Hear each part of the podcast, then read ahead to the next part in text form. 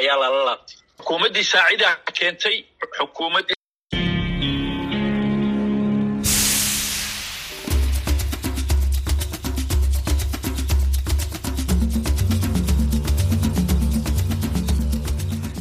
ni idhaa ya Kiswahili ya Sauti Amerika ikitangaza moja kwa moja kutoka mji mkuu wa Marekani, Washington DC.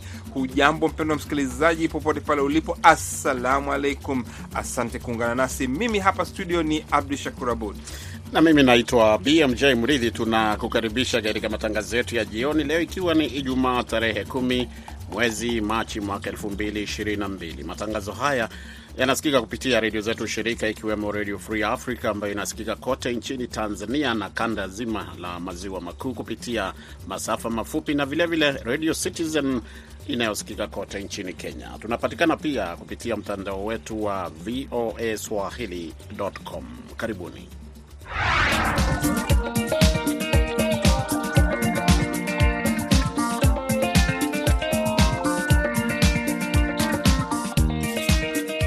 Nam mpendo msikilizaji, basi leo ikiwa ni siku ya Ijumaa, tutakuletea live talk, na najua mko tayari kabisa. Wewe msikilizaji unashiriki pia, na leo tunazungumzia jukumu la nchi zenye maendeleo madogo kabisa duniani kukabiliana na janga la ufukara. Nini la kufanya?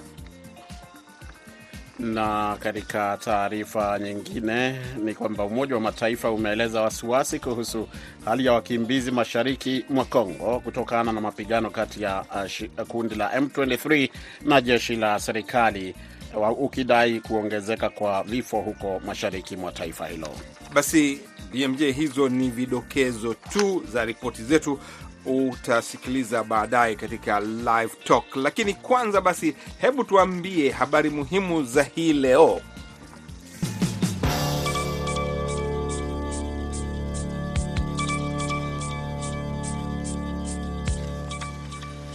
Nam, kutoka chumba chetu cha habari. Habari za hivi punde zinaeleza kwamba shirika la Umoja wa Mataifa la kuhudumia wakimbizi UNHCR limesema E, kwamba lina hofu kubwa kuhusu mapigano yanaendelea kati ya vikosi vya serikali na makundi yenye silaha mashariki mwa Jamhuri ya Kidemokrasia ya Kongo ambayo yamesababisha mamia ya maelfu ya watu kukimbia makwao. Akizungumza na waandishi wa habari mjini Geneva, Uswizi, msemaji wa shirika hilo Matthew Saltmarsh alisema hasia hizo zimesababisha karibu watu elfu mia tatu kutoroka makazi yao katika maeneo ya Rushuru na Masisi katika mkoa wa Kivu Kaskazini mwezi Februari pekee.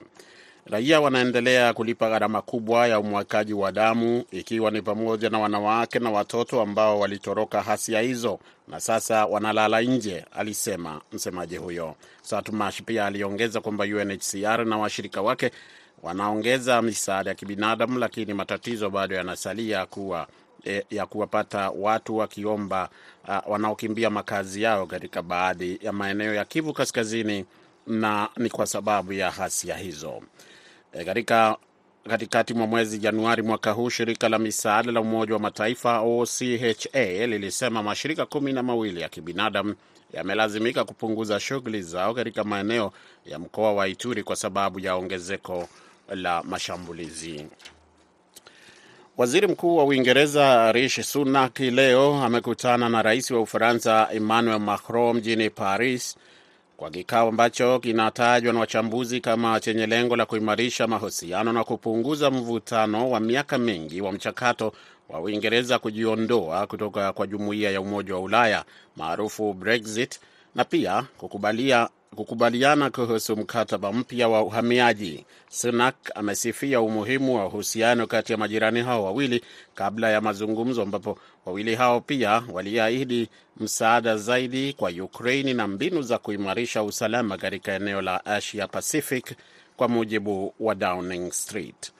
Macron alimkaribisha Sunak katika ikulu ya LAC baada ya waziri huyo mkuu kusafiri kwenda Paris kwa treni kutoka London. Huu ni mkutano wa kwanza wa kilele wa Uingereza na Ufaransa katika kipindi cha miaka mitano baada ya Sunak kuwa waziri mkuu mwezi Oktoba, kufuatia enzi yenye misukosuko mingi ya Liz Truss na Boris Johnson. Uhasama kati ya Macron na kiongozi huyo wa Brexit Johnson ulidhihirika wazi, huku Truss naye akisema kwamba hakujua kama kiongozi huyo wa Ufaransa alikuwa rafiki au adui wakati wa kampeni yake ya kutaka kuwa waziri mkuu. Lakini pande zote mbili sasa zinaona fursa ya kuweka upya mahusiano kati ya mataifa hayo yenye nguvu za nyuklia katika ukanda huo wa Ulaya Magharibi.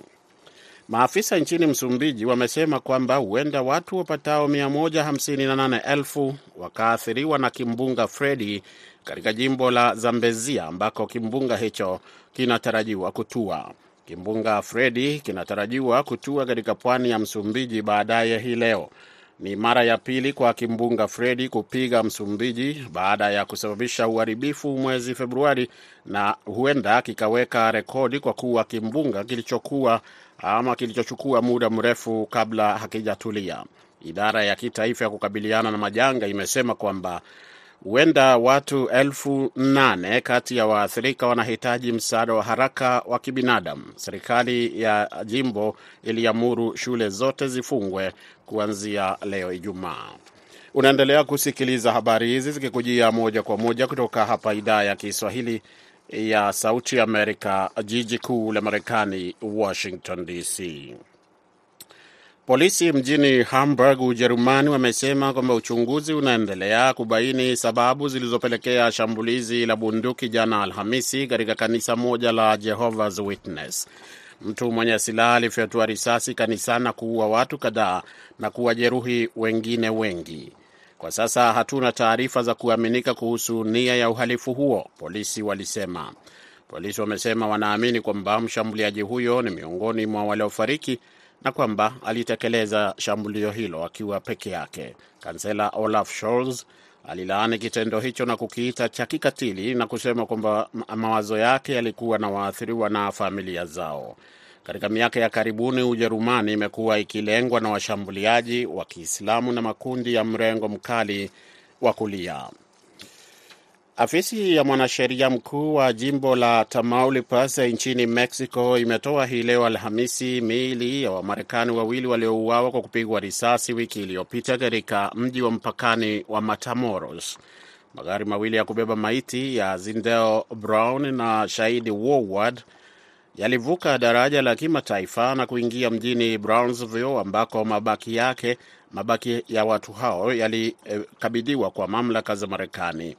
Mapema siku hiyo, barua iliyodai kwamba ilikuwa imetoka kwa genge linalohusika na dawa za kulevya la Mexico linalodaiwa kuhusika na utekaji nyara wa Wamarekani wane na kuwaua wawili kati yao ililaani hasia hizo na kusema genge hilo lilikabidhi kwa mamlaka wanachama wake ambao walihusika katika tukio hilo. Afisa mmoja wa usalama wa serikali alisema kwamba wanaume watano walipatikana wakiwa wamefungwa ndani ya gari moja ambalo mamlaka ilikuwa ikitafuta pamoja na barua hiyo.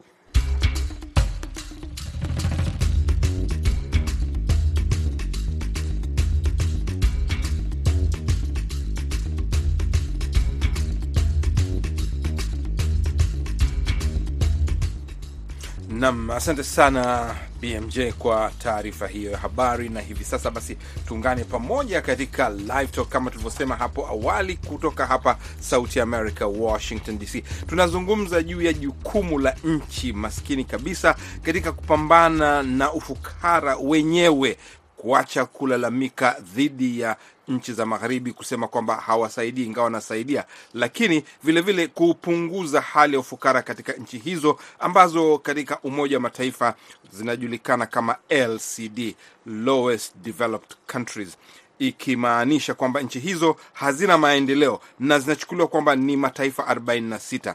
Leo tunazungumzia mada ya kufuatia mkutano wa tano wa Umoja wa Mataifa wa nchi hizo uliofanyika huko Doha, Qatar wiki hii Huu ni mkutano unaofanyika kila baada ya miaka kumi na imeshangaza wengi. Kwa nini inachukua muda mrefu hivyo kwa mataifa hayo kukutana? Na kwenye mkutano huo wa siku tano mataifa tajiri hayakujitokeza, na katibu mkuu wa Umoja Mataifa Antonio Guterres aliwaambia viongozi kutoka karibu mataifa hayo 46 kwamba mataifa matajiri yanabidi kuchangisha dola bilioni mia tano kwa ajili ya kusaidia kuleta mabadiliko ya kijamii na kiuchumi kwenye nchi hizo. Nao viongozi wa nchi hizo wakarudia kuzitaka mataifa tajiri kutoa dola bilioni mia moja walioahidi kila mwaka ili kusaidia juhudi za kupambana na athari zinazotokana na mabadiliko ya hali ya hewa, kwani nchi hizo zinaathirika sana. Jumuiya ya maendeleo ya Ulaya OECD inasema kwamba nchi zilizoendelea zimetoa karibu mikopo yenye masharti nafuu na misaada yenye kugharimu dola bilioni 185 kwa mwaka 2021. Kwa hivyo nchi tajiri zinachangia vile vile. Sasa pesa hizo zinakwenda wapi?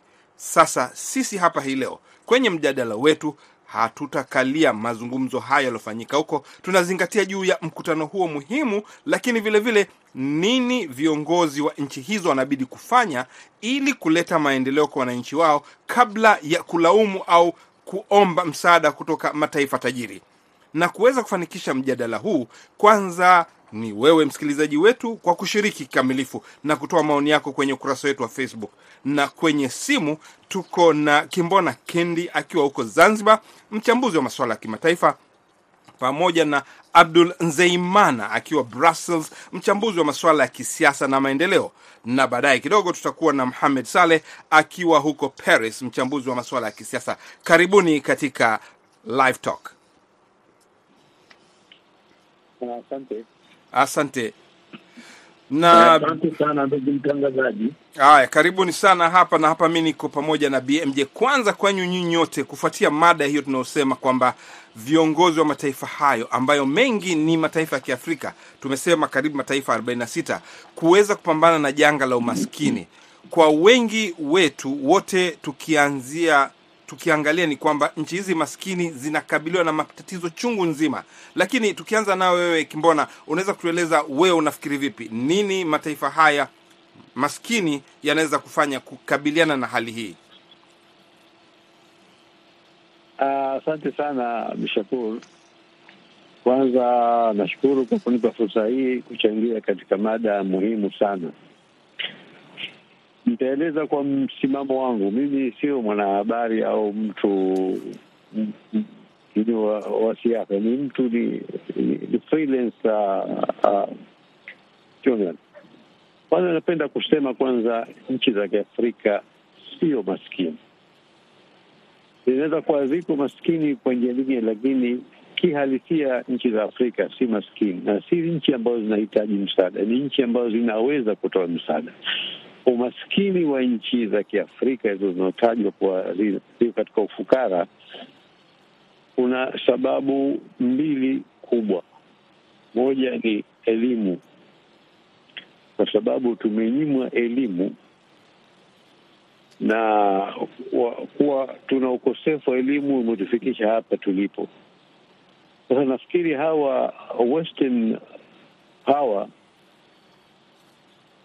walikuwa wanapenda tubakie hivi au vipi, lakini navyohisi mimi kuwa hatujapewa uhuru wa kujitawala. Hebu hebu nikukatize kidogo hapo uh, Kinde, hapo unaposema kwamba tume tume manake wa Afrika wamenyimwa elimu, una maana gani hasa? Kunyimwa na nani hasa? Eh, tumenyimwa elimu na sisi wenyewe, kwa sababu sisi tunajitawala, Ah. tumepewa uhuru, lakini kutokana na siasa mbaya na ambazo nchi zetu zimepewa uhuru na nchi karibu miaka sitini sasa hivi, lakini sioni kama kuna mabadiliko yoyote ya ki, ya kujitawala kwa muda wote wa miaka sitini. Nahisi kama hawa watawala wa magharibi wamebadilisha mtindo wa kiutawala badala ya kututawala wamekuwa wametubadilisha, wamebadilika, wametupa uhuru, lakini mfumo wa kujitawala vile vile wameutengenezea wao, na huu mfumo unaokuwepo hivi sasa, kwa mfano uh, political system haiko sawasawa, kwa sababu hakuna true democratic katika nchi hizo zinazozungumzwa. Watu hawa hawa tuseme kwa wale wa, watu wale wakala wale wa, wanaowaongoza si watu ambao wamechaguliwa na watu wenyewe, ni watu ambao wamewekwa na wanapewa sapoti na western power. Hilo ndio tatizo tulikuwa nalo sisi. Sawa sawa kabisa. Kama western Mm, mm.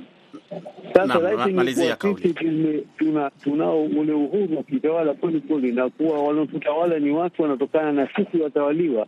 Nafikiri hali ingekuwa tofauti kabisa, na hili tunaliona nafikiri na nchi nyingi zaidi. Tunafanywa chaguzi kwa sababu in the beginning tulianza na, na, na single party rule wakati baada ya muda fulani ulionekana kama ile ile single party ilikuwa kama inaanza kufanya kazi, ukaletewa multi party. Nafikiri hapo ndio palipoanza kuharibika zaidi.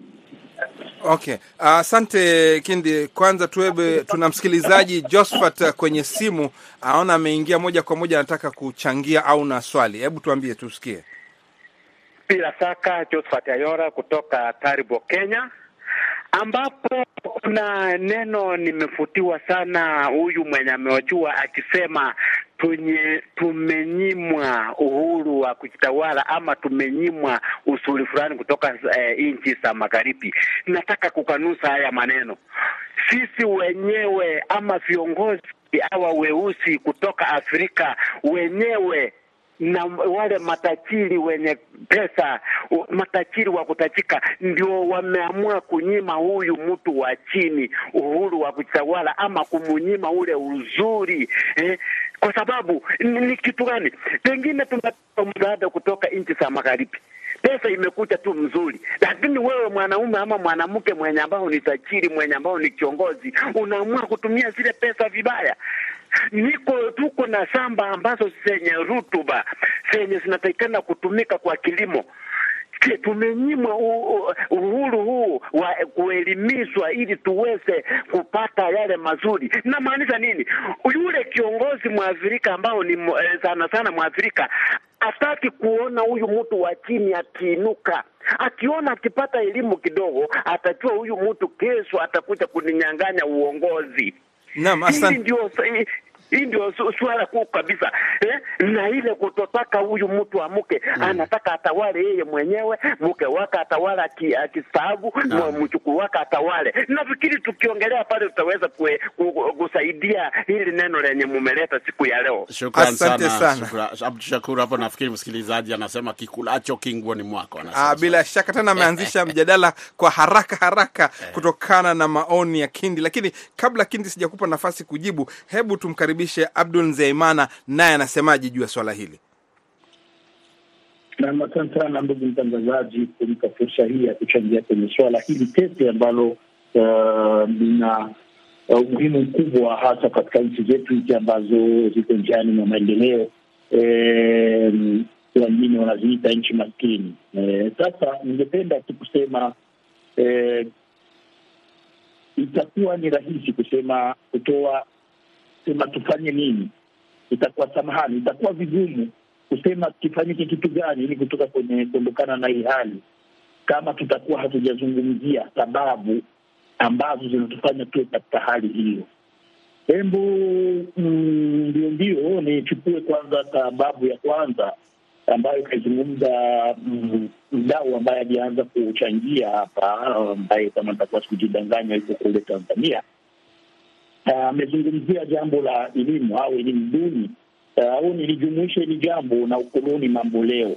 Naweza kusema kuwa katika uh, tulivyopata kile ambacho tunaita uhuru eh, hatukuweka mikakati, hatukuweka mfumo sisi kama watu wa nchi ambazo zinazoendelea au nchi maskini leo, hususan kule kwetu Afrika. Eh, hapa ni kitaka kumaanisha eh, kule Afrika Mashariki na Kati, maanake ndio maeneo ambayo nimeyazoea hatukuweka mfumo wa uongozi ambao utafanya nchi zetu zile zisirudi kwenye uh, zisiendi kwenye hali ya umaskini. E, kama utakuwa na na kumbukumbu e, tazama Congo DRC ilivyoachwa na Wabeleji, ilikuwa ni nchi ambayo ilikuwa na maendeleo makubwa E, sarafu ya Kongo na sarafu ya ya Wamarekani ilikuwa kama ni moja kwa mbili au moja kwa moja, lakini leo uh, hakuna hauwezi hata ku, kulinganisha, sababu walikuja wakongomani wenyewe wakachukua uongozi, wakawa hawana mfumo, wakavuruga mfumo wote wa kilimo, wakavuruga mfumo wa uchumi kwa ujumla. Watu wachache wakawa na mali, ndo wakawa wenye nchi, na wengi wakawa wakuwashindikiza wale wachache hawakutumika, ili wale wachache waweze kunufaika. Sasa hii ni sababu ambayo kubwa kwa upande wangu, mfumo kukosa mfumo wa kuweza kuyaondesha mambo yetu e, tukizingatia kuwa vile tunavyoviendesha, kile tunachokiendesha ni kitu cha majumuu, ni kitu cha taifa zima, tukaendesha kama vile mtu anavyoendesha chaka lake e, basi imetupeleka kwenye hii hali ambayo leo ni ngumu. Jambo la pili, wazungu wale ambao tuliwaambia jamini, jongeeni pembeni, tuache tufanye mambo yetu wenyewe, hawakwenda hawakwenda kwa hawakujongea pembeni kwa kufurahia jambo hilo, walikwenda uh, walikwenda naweza kusema bila kutaka. Sasa wazungu baada ya kuona kama hatukuwa na mfumo mzuri wa kuweza kuendesha mambo yetu, walirudi kwenye njia zingine na kuweza kuendelea kutuvuruga mpaka kutufanya leo naweza kusema tuwe e, tuwe katika hali duni mbaya na kuendelea kuwategemea. Upande wangu kama mkutano huyu ambao ulifanyika siku za nyuma kule e, kule Doha e, kama nitakuwa sijakosea e, sisi tunaitwa kama ni nchi maskini, halafu tunaambia mataifa tajiri, jameni, tunataka mtupeni franc, mlete mchango ili sisi tuweze kuwa kama nyinyi. Mi naona kama hili jambo haliwezekani. Inatakiwa kuwa na mfumo mpya au kuwa na uh, kuwa na strategia zingine ambazo zitatufanya sisi wenyewe kwanza tujiweke kwenye hali ya kuwafanya hawa jamaa ambao wanajiita uh, au hawa nchi tajiri nitumie nikubali kutumia maneno hayo, waone umuhimu wa kuweza kukaa na sisi na kuzungumza jinsi gani tuondoe umaskini ulimwenguni. Nadhani e, eh, tutafikia huko wakati tutazungumza vipi njia zitumiwe ili iweze kuondokana na hali hii ya umaskini ambayo ina inazi inazikumba nchi zetu ambazo ziko njiani mwa maendeleo. Naam, asante sana BMJ. Unajua kuna kitu kimoja hapa ilikuwa nataka nizungumzie kabla sijampa Muhamed Saleh, manake yuko kutoka huko Paris. Ni kwamba kuna kundi ambalo hatukulifahamu vizuri zaidi, ni kwamba haya mataifa yanayotajwa ni yale ya chini kabisa 46. Maanake kwanza kuna katika muda mrefu kumekuwa na zile nchi zilizoendelea na nchi zinazoendelea, hizi nchi za kusini, lakini kundi hili la nchi 46 ni maskini zaidi kuliko hata hayo mataifa yanayotaja nchi yanayoendelea. Kwa hivyo ni swala moja zito sana, maanake ndo mataifa maskini kabisa. Ni maanake kwamba kama wanazo- wanazosema kwa Kiingereza eh, kwamba least developed countries tofauti na wanavyosema um, developing countries. Developing countries kabisa. Ni, ni kama unaweza kusema ni kama nchi ambazo haziendelei kabisa, Haziendelei kabisa. Kuna zilizoendelea, zinazoendelea. na zisizoendelea. Kwa hivyo sasa tunazungumzia zaidi hata hizo zisizoendelea. Muhamed Saleh, ukiwa Paris, unasemaje juu ya swala hili?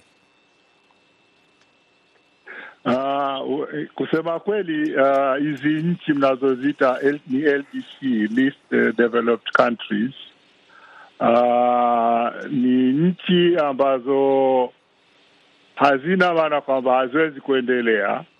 Ni nchi ambazo zinaweza kuendelea na kutoka kwenye kwenye huo mfumo au kwenye hiyo list ya au orodha ya hizo nchi ambazo uh, hazijaendelea kwa sababu nitakupeni mfano nchi kama Cape Verde.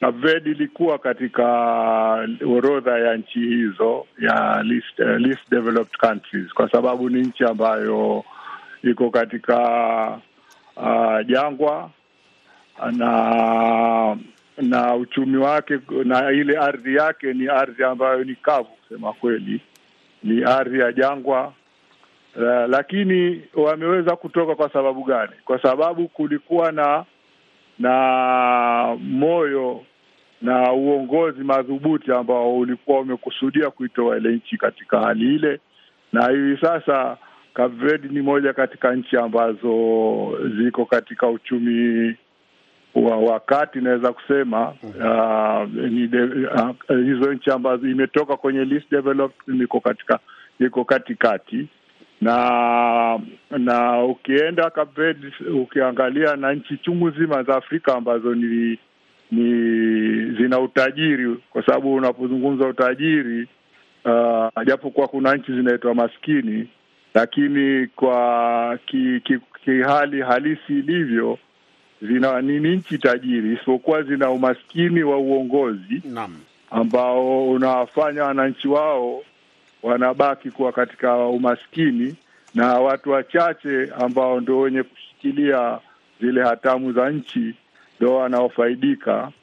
Na katika vitu ambavyo vinatumika kuwarudisha nyuma watu, mimi nakubaliana kabisa na Kindi kwamba elimu elimu o, ni kwamba nchi zetu zilipo, baadhi ya hizi nchi zilipokuja madarakani, kwanza, kitu cha mwanzo, wale ambao walikuwa wanataka kubaki madarakani au kuzishikilia zile hatamu, wamejaribu kwa kila njia kuwafanya wale wasomi au watu ambao walikuwa na uwezo wakati ule wa kuweza kuzisaidia hizi nchi ku, kutoka kwenye hali iliyopo na kwenda mbele wamewapiga vita kwa sababu ya uchu wa madaraka, na kwa hali hiyo uh, hali ya elimu ime, imeanguka. Kwa hivyo mi nikirudi tena kuhusu Kavedi ni kwamba ni nchi ambayo ilikuwa na viongozi ambao ili, ilianza kama katika mfumo wa chama kimoja, lakini baadaye wame wamekubali ku ku, kuanzisha mfumo wa, wa vyama vingi na kumekuwa na mashindano baina ya vile vyama. Mashindano yenyewe ya nini? Mashindano ya kuleta maendeleo. Kila chama kinacho kinapochaguliwa kinajaribu kiwache alama kwamba wao wameleta maendeleo haya, na kwa na, na kwa namna hiyo utakuta kwamba kwa mfano pesa za misaada zinazo zilizokuwa zinapelekwa kwa mfano kwa ajili ya kujenga barabara mm-hmm. hazitumiwi, zinajengwa barabara. Na kwa nini mfumo umekuwa umeweza kuendelea hivyo? Kwa sababu kulikuwa na mfumo wa mahakama uh, ni uko huru kabisa, hauingiliwi na mtu. Kwa hiyo kunapokuwa na suala la la rushwa na mahakama inapobidi kuingilia, inaingilia na inahukumu bila kuingiliwa na na mhimili mwingine wowote ule wa, wa utawala. Kwa hivyo kwetu sisi kuna tatizo katika hizi nchi nyingi, utakuta kuna tatizo la kwamba kuna ukiritimba wa utawala, kuna o, wasomi ambao hizi nchi zina wasomi wengi lakini wako nje.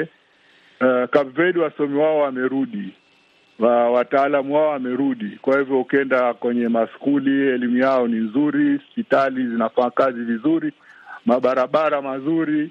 Uh, utalii ni nchi ambayo inategemea utalii na utalii wao unahodhiwa zaidi na wananchi wenyewe.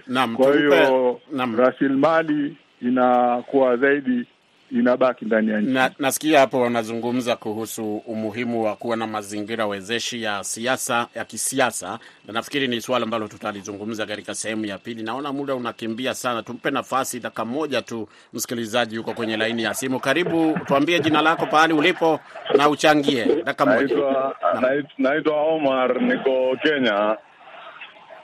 Endelea Omar. Eh, Sasa kwa hiyo mada nimeisikiliza, si mada ambayo ni nzuri kwa nchi zetu mwanzo sana sana za Kiafrika, lakini jambo lile linalotumaliza ni viongozi wetu. Viongozi ndo wanatu wanatunyanyasa kama sisi raia, mpaka tunabakia kuwa maskini. Rasilimali tuko nazo Afrika, lakini viongozi wetu ndo wametuadaa. Sina mengi zaidi ya hiyo. Asante sana Omari kwa maoni yako. Naona katika hii sehemu yetu ya kwanza BMJ watu wamezungumzia sana swala la uongozi, ukosefu wa uongozi, ukosefu wa elimu, ukosefu wa maendeleo, nia ya kuweka maendeleo. Mohamed amezungumzia swala la Cape Verde ambapo ni moja katika nchi hizo. Tutazungumza zaidi katika sehemu ya pili. Hebu tuangalie katika sehemu ya pili mabadiliko gani yanabidi kufanyika, maanake mabadiliko yanawezekana. Kwa hivyo hivi sasa tunaweza kusema kwamba sehemu ya pili tutaangalia suluhisho na nini la kufanya na kuwawezesha watu. Katika mkutano huo wametaka nchi hizo ziweze kujitegemea wenyewe. Basi tumemaliza upande wa redio. Msikilizaji, tuunge katika internet, usiondoke kando ya redio yako. Tutarudi muda mfupi kabisa, live talk kutoka idhaa ya Kiswahili ya Sauti Amerika. Mimi hapa ni Abdu Shakur Abud nikiwa pamoja na BMJ Muridhi.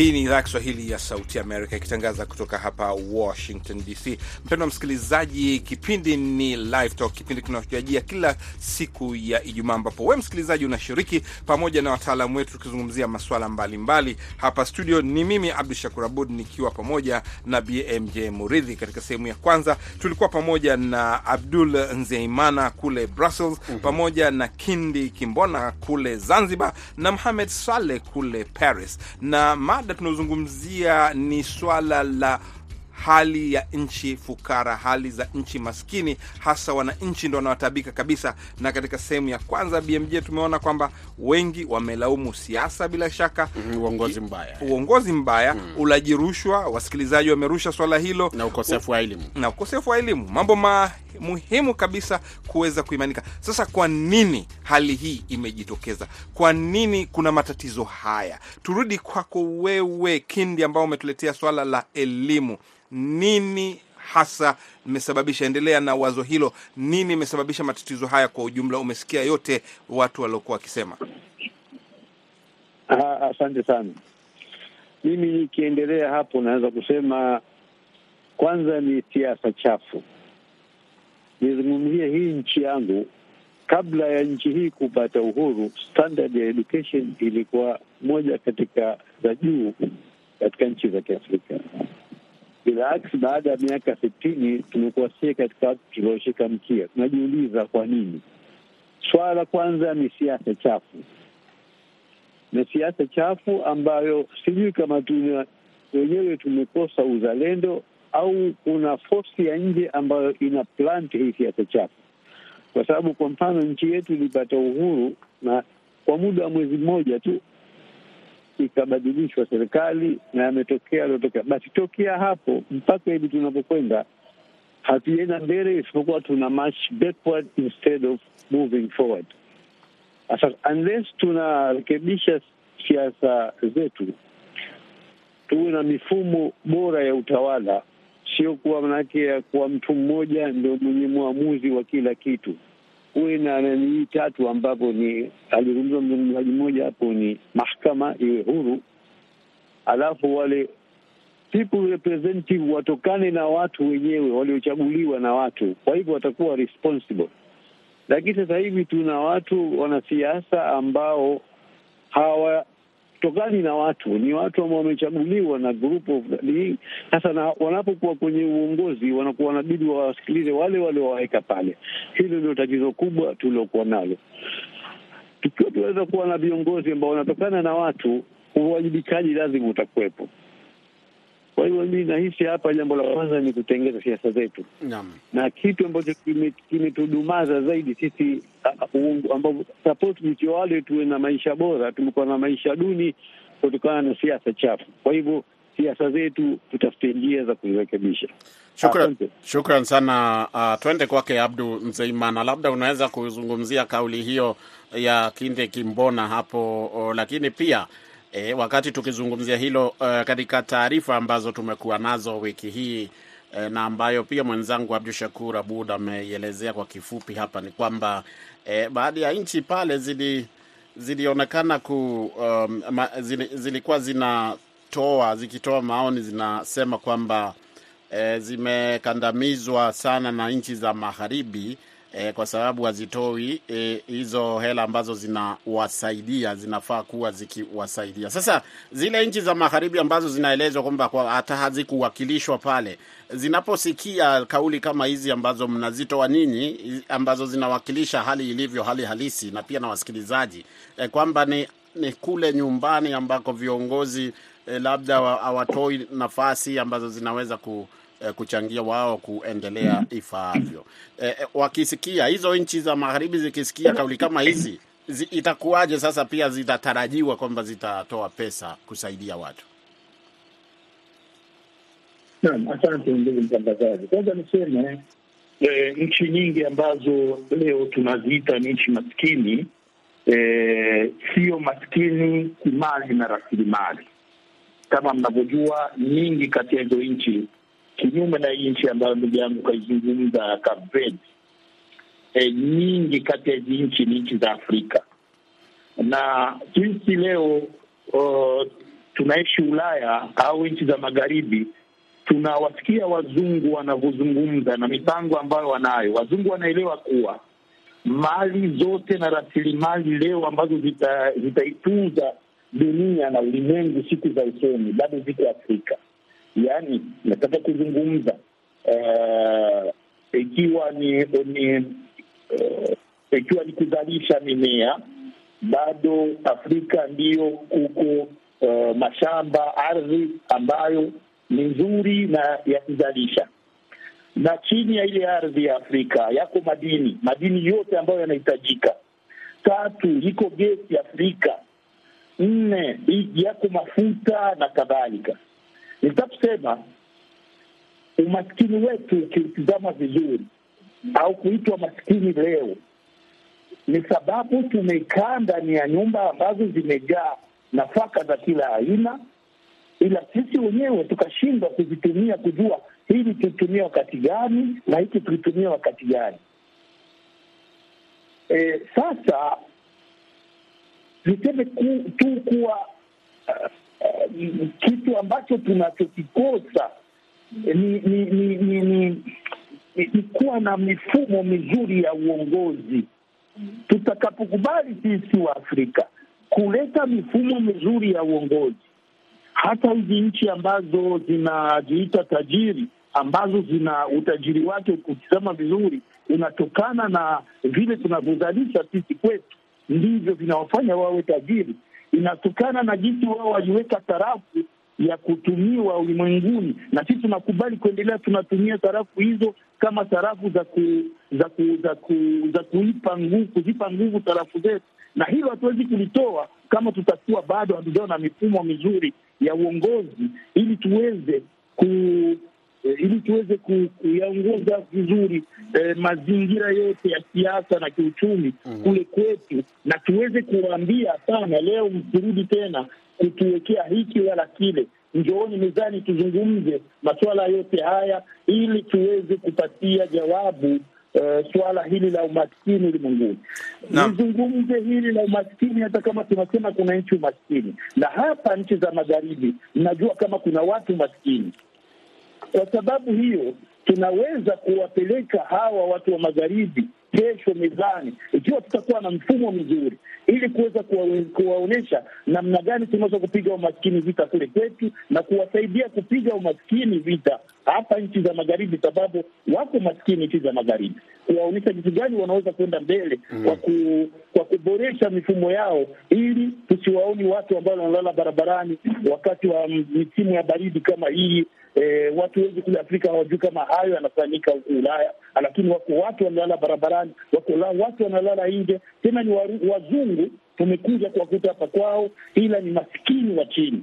Sasa nadhani kuwa Afrika tukijipanga vizuri, sababu sisi tunategemewa eh, kuweza kusaidia ulimwengu kesho, iwe kinafaka, iwe katika mambo yote ambayo yanahitajika. Tunaweza kuja na mifumo mizuri na kuweza kuwaonyesha wazungu eh, na wengineo njia gani zinaweza kutumika ikiwa tutakuwa tumefanikisha sisi kuwa na mifumo mizuri kule kwetu, na ile mifumo tunaweza kuileta hapa ikawasaidia na wao.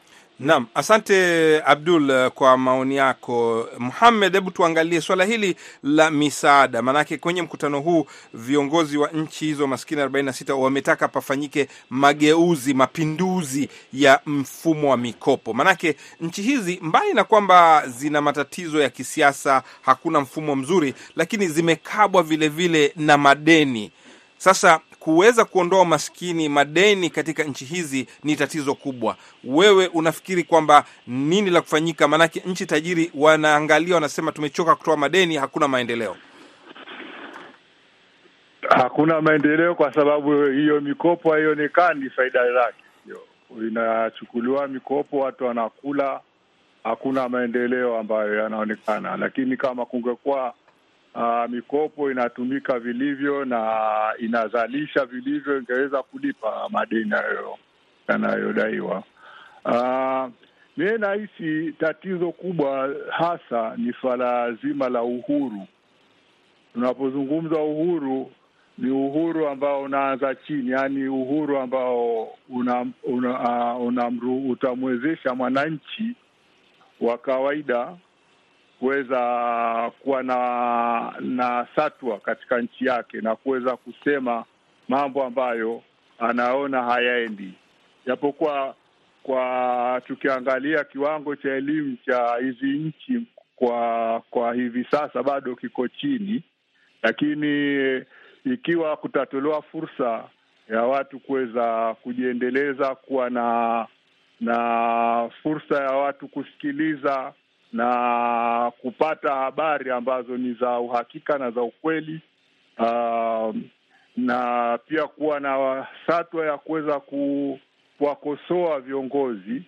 Uh, nafikiri uh, hatua moja kubwa itakuwa imepigwa, kwa sababu mpaka hivi sasa wao wa, wananchi wengi wananyeshwa wananyweshwa kile ambacho viongozi wanataka wao waamini, ili wale wabati wapate kubaki juu huko waliko, na watu ambao wanakuwa na uwezo wa kuweza kukosoa mara nyingi huwa wanapata matatizo, ama inabidi mara nyingine wanakuwa hawezi hata kukaa katika nchi, inabidi wahame. Tukiangalia Afrika au hizi nchi ambazo za ambazo ziko katika hichi kikundi cha LDC, Least Developed Countries, uh, utakuta kwamba kina watu wenye uwezo wengi ambao wako nje, wana wasomi, wana matajiri pia ambao wako nje. Ikiwa watu wote hawa watapewa fursa ya kurudi na kushiriki vilivyo na kuwa na mfumo wa haki ndani ya nchi, watu wakawa wanaweza kusema, wanaweza ku, kuwekeza bila ya kubughudhiwa, nafikiri uh, hatua ya pili nyingine itakuwa imepatikana. Kwa mfano hivi karibuni nilikuwa nikizungumza na baadhi ya marafiki zangu, walikuwa wanasema kwamba katika suala la uwekezaji, kwa mfano Afrika, utakuta kwamba wa, wazungu wanapowekeza huwa mara chache sana kwamba wanabughudhiwa, lakini kukiwa na mwekezaji wa, wa ndani mara nyingi huwa ndo yeye anayefuatwa kutiwa vishindo na nini.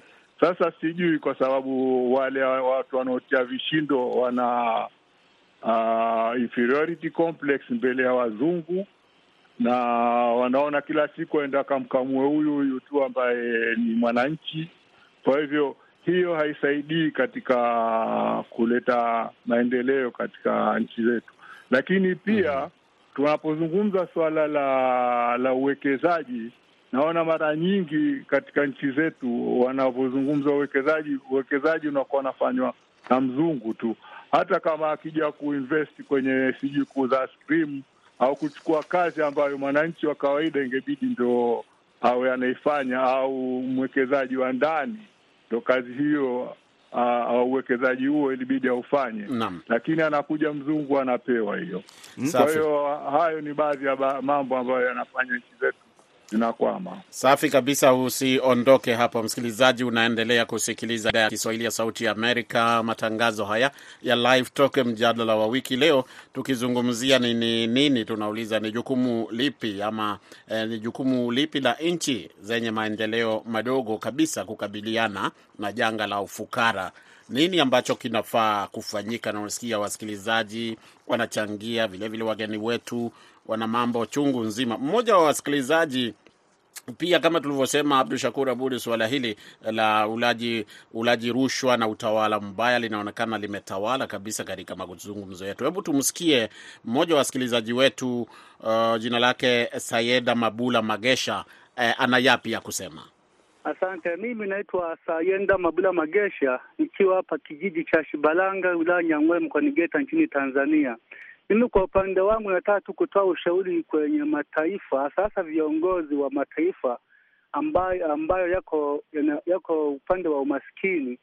Viongozi wanapaswa kutunza rasilimali ambazo ziko ndani ya nchi yao. Kwa mfano rasilimali, kwa mfano unaweza ukakuta nchi na madini, labda na, ma, na maziwa, mbuga za wanyama. Kwa hiyo kuna vitu amba, kuna baadhi ya watu huwa wanakuja kama vile kutalii, labda kusafirisha madini, huwa kuna kuwepo na balance ya pesa kwa ajili ya, ya nchi husika. Kwa hiyo viongozi ndio wanaopaswa kutunza hizo rasilimali, alafu pia kutunza mali ambazo zinatolewa kwa ajili ya watu mbalimbali ambao wanakuja kama vile kutalii, bila kufanya mambo ya ufisadi au bila kufanya mambo ya rushwa. Yaani wa, wa, wa, wanani wajaribu tu kutenda ile haki kabisa ndani ya nchi, pamoja na wananchi wazidi kuwatendea haki.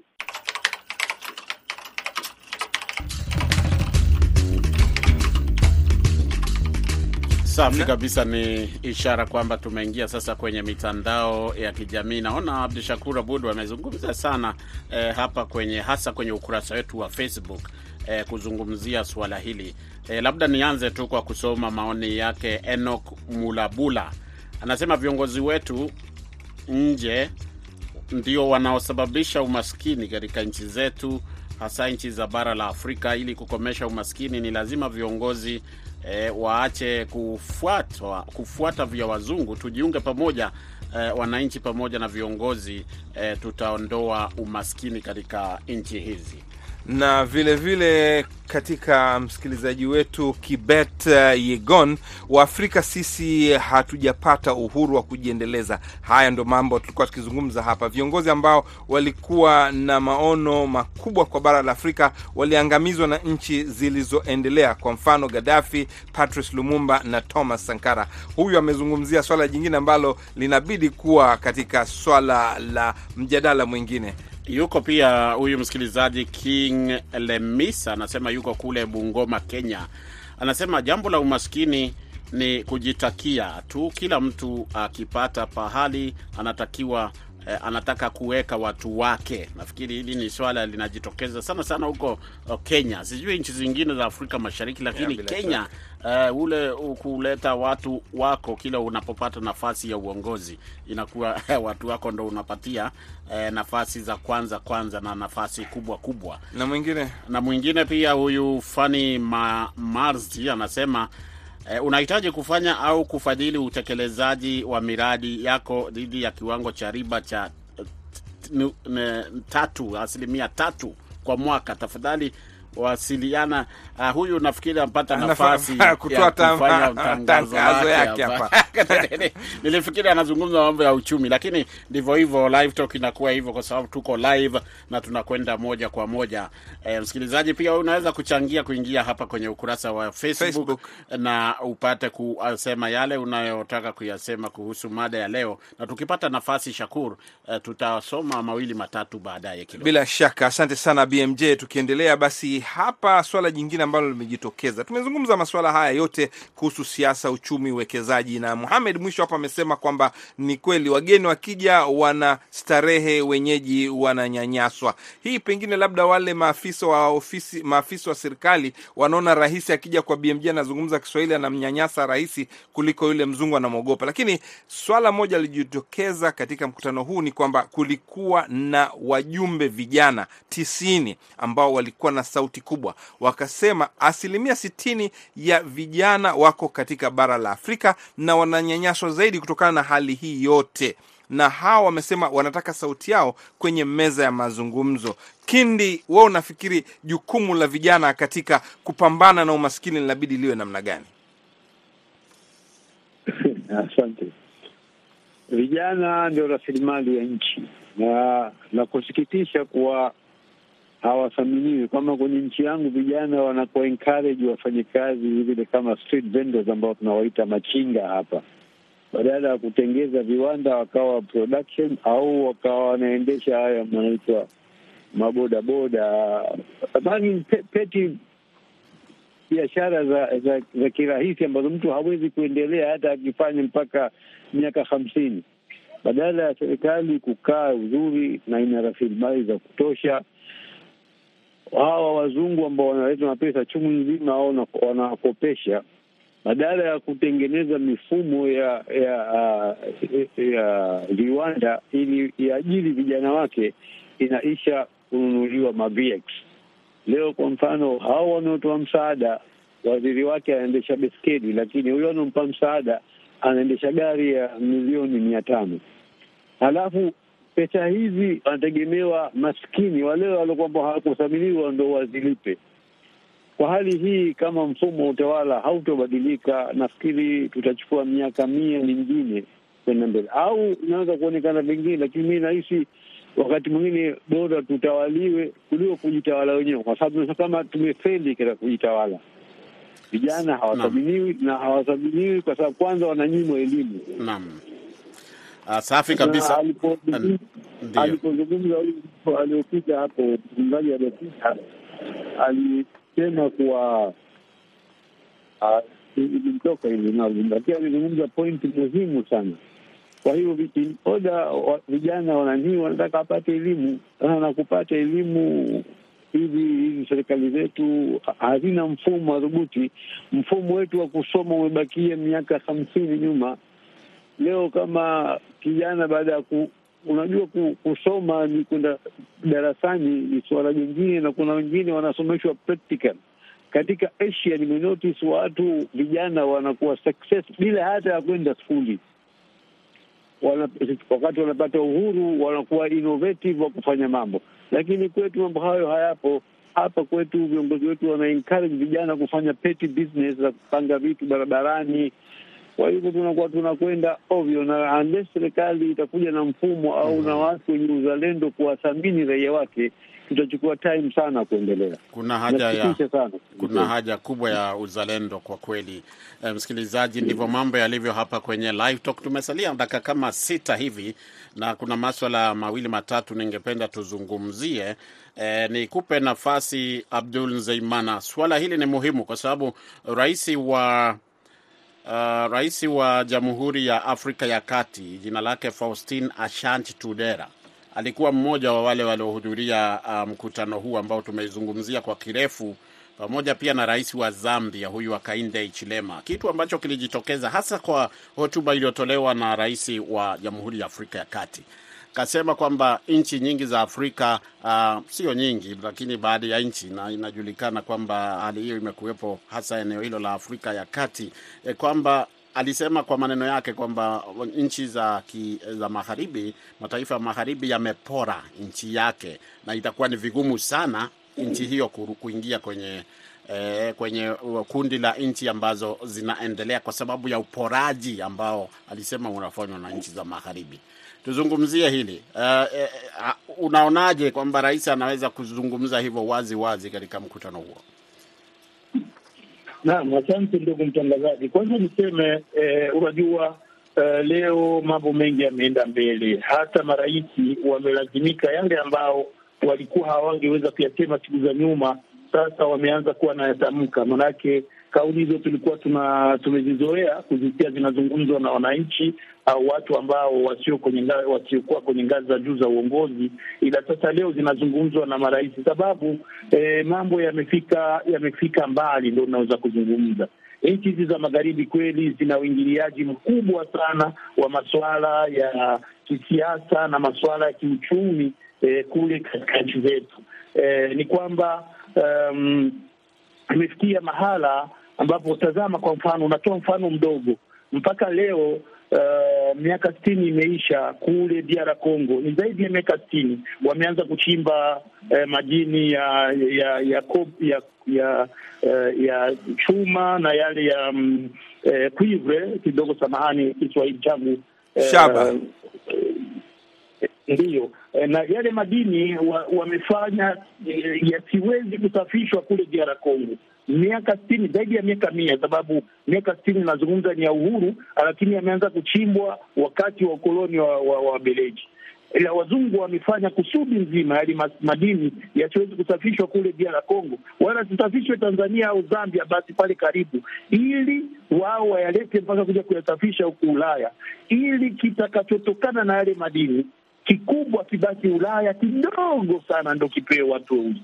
Sasa naweza kusema kuwa wamechangia na watu weusi wameyaona haya kwa muda mrefu, ndio sababu kuwaona marais wameanza kuwa nalizungumzia hili kinaga naga. Nahisi kwa upande wangu na labda niongeze hapo na, niongeze hapo ukiendelea. naam ukiendelea Nzeimana, tunaelekea kwenye suluhu ukiendelea ni kuelekea kwenye suluhu. sawa na, ah, nilikuwa nasema ukiendelea pia ni na, labda nirekebisha hapo, sio kurekebisha, lakini kuongezea tu kwamba uh, hayo madini pia kuna makampuni makubwa kabisa kutoka China. Maanake wakati tunazungumza Shakuru kuhusu nchi za magharibi, saa zingine tunasahau kwamba kuna China pia uh, ambayo ipo uh, pale kwenye ku- kuchimba madini. Naam, bila shaka China imechukuliwa kama nchi mpya, na ninaambiwa kuna msikilizaji kwenye simu. Hebu tumsikilize kwanza maoni yake. Asante sana Sauti ya Amerika VOA kutoka hapo Washington DC. Mimi ni Mohamed Salim Dinya kutoka Kondoa Baura, Dodoma, makao makuu ya nchi. Ah, kusema ukweli, nashukuru sana VOA kwa hiyo mada kwa siku ya leo mlioweka hapo mezani.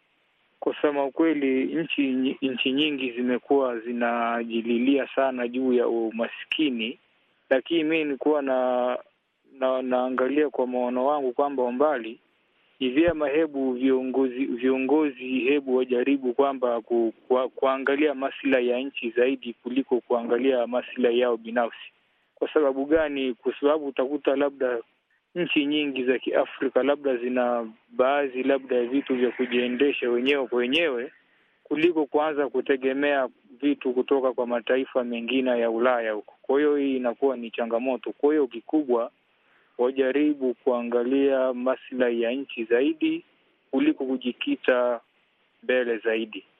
Asante sana Mohamed, unaona maoni ni hayo hapa. Tunakuta kwamba bila shaka, kwa upande mmoja tunalaumu, tumekuwa tunafikiri kwamba nchi maskini zinalaumu nchi za magharibi, lakini mazungumzo vilevile imekuja kulaumu viongozi wa nchi zenyewe kutofanya mengi. Mohamed, tumeangalia swala la vijana, tumeangalia swala la uwekezaji na swala lingine muhimu nataka kuuliza ni swala la jukumu la wakinamama. Sasa tukiacha kuwalaumu viongozi hawa kina mama na vijana, unafikiri nini wanaweza kujifanyia wenyewe kuleta mageuzi au mapinduzi hayo kuweza kujiendeleza wenyewe, ambapo wanawake wanafanya katika biashara na uwekezaji?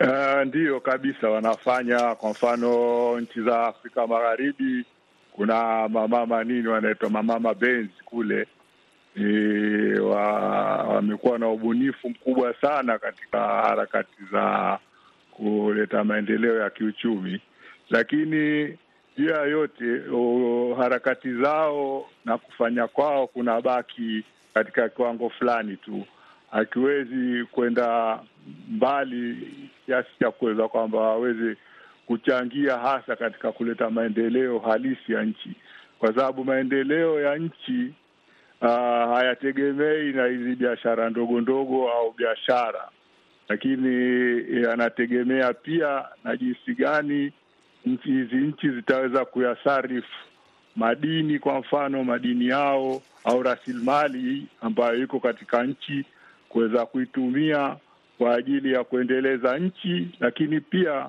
kwa ajili ya manufaa ya wananchi. Ah, hizi nchi zimekuwa maskini kama tulivyokusha kusema, kwa sababu uh, rasilimali zao bado ziko chini ya mikono ya watu wengine, na hili linatokana na kwamba viongozi wao wanakubali kufanya hivyo, na utakuta katika nchi nyingi ambazo zenye zilizo na rasilimali kama Kongo kwa mfano. Kongo ni nchi tajiri sana na haikubidi hai, hai kwamba wananchi wake wawe katika hali ambayo wako sasa hivi, lakini ni kwa sababu hiyo hiyo ya utajiri wake imejikuta katika hali hii iliyopo sasa hivi, kwa sababu kila kila mtu mwenye maslahi kule anata, anataka kutia mkono wake ili aweze kufaidika na kuwaumiza wananchi. Asante sana Muhamed, kama unavyosikia King'ora hapo natuambia kwamba muda wetu umemalizika. Bahati mbaya, mada ilikuwa nzuri sana, asanteni sana. Huyo ni Muhamed Saleh, mchambuzi wa masuala ya kisiasa kule Paris. Abdul Nzeiman alitaka arudi tena, lakini yuko Brussels,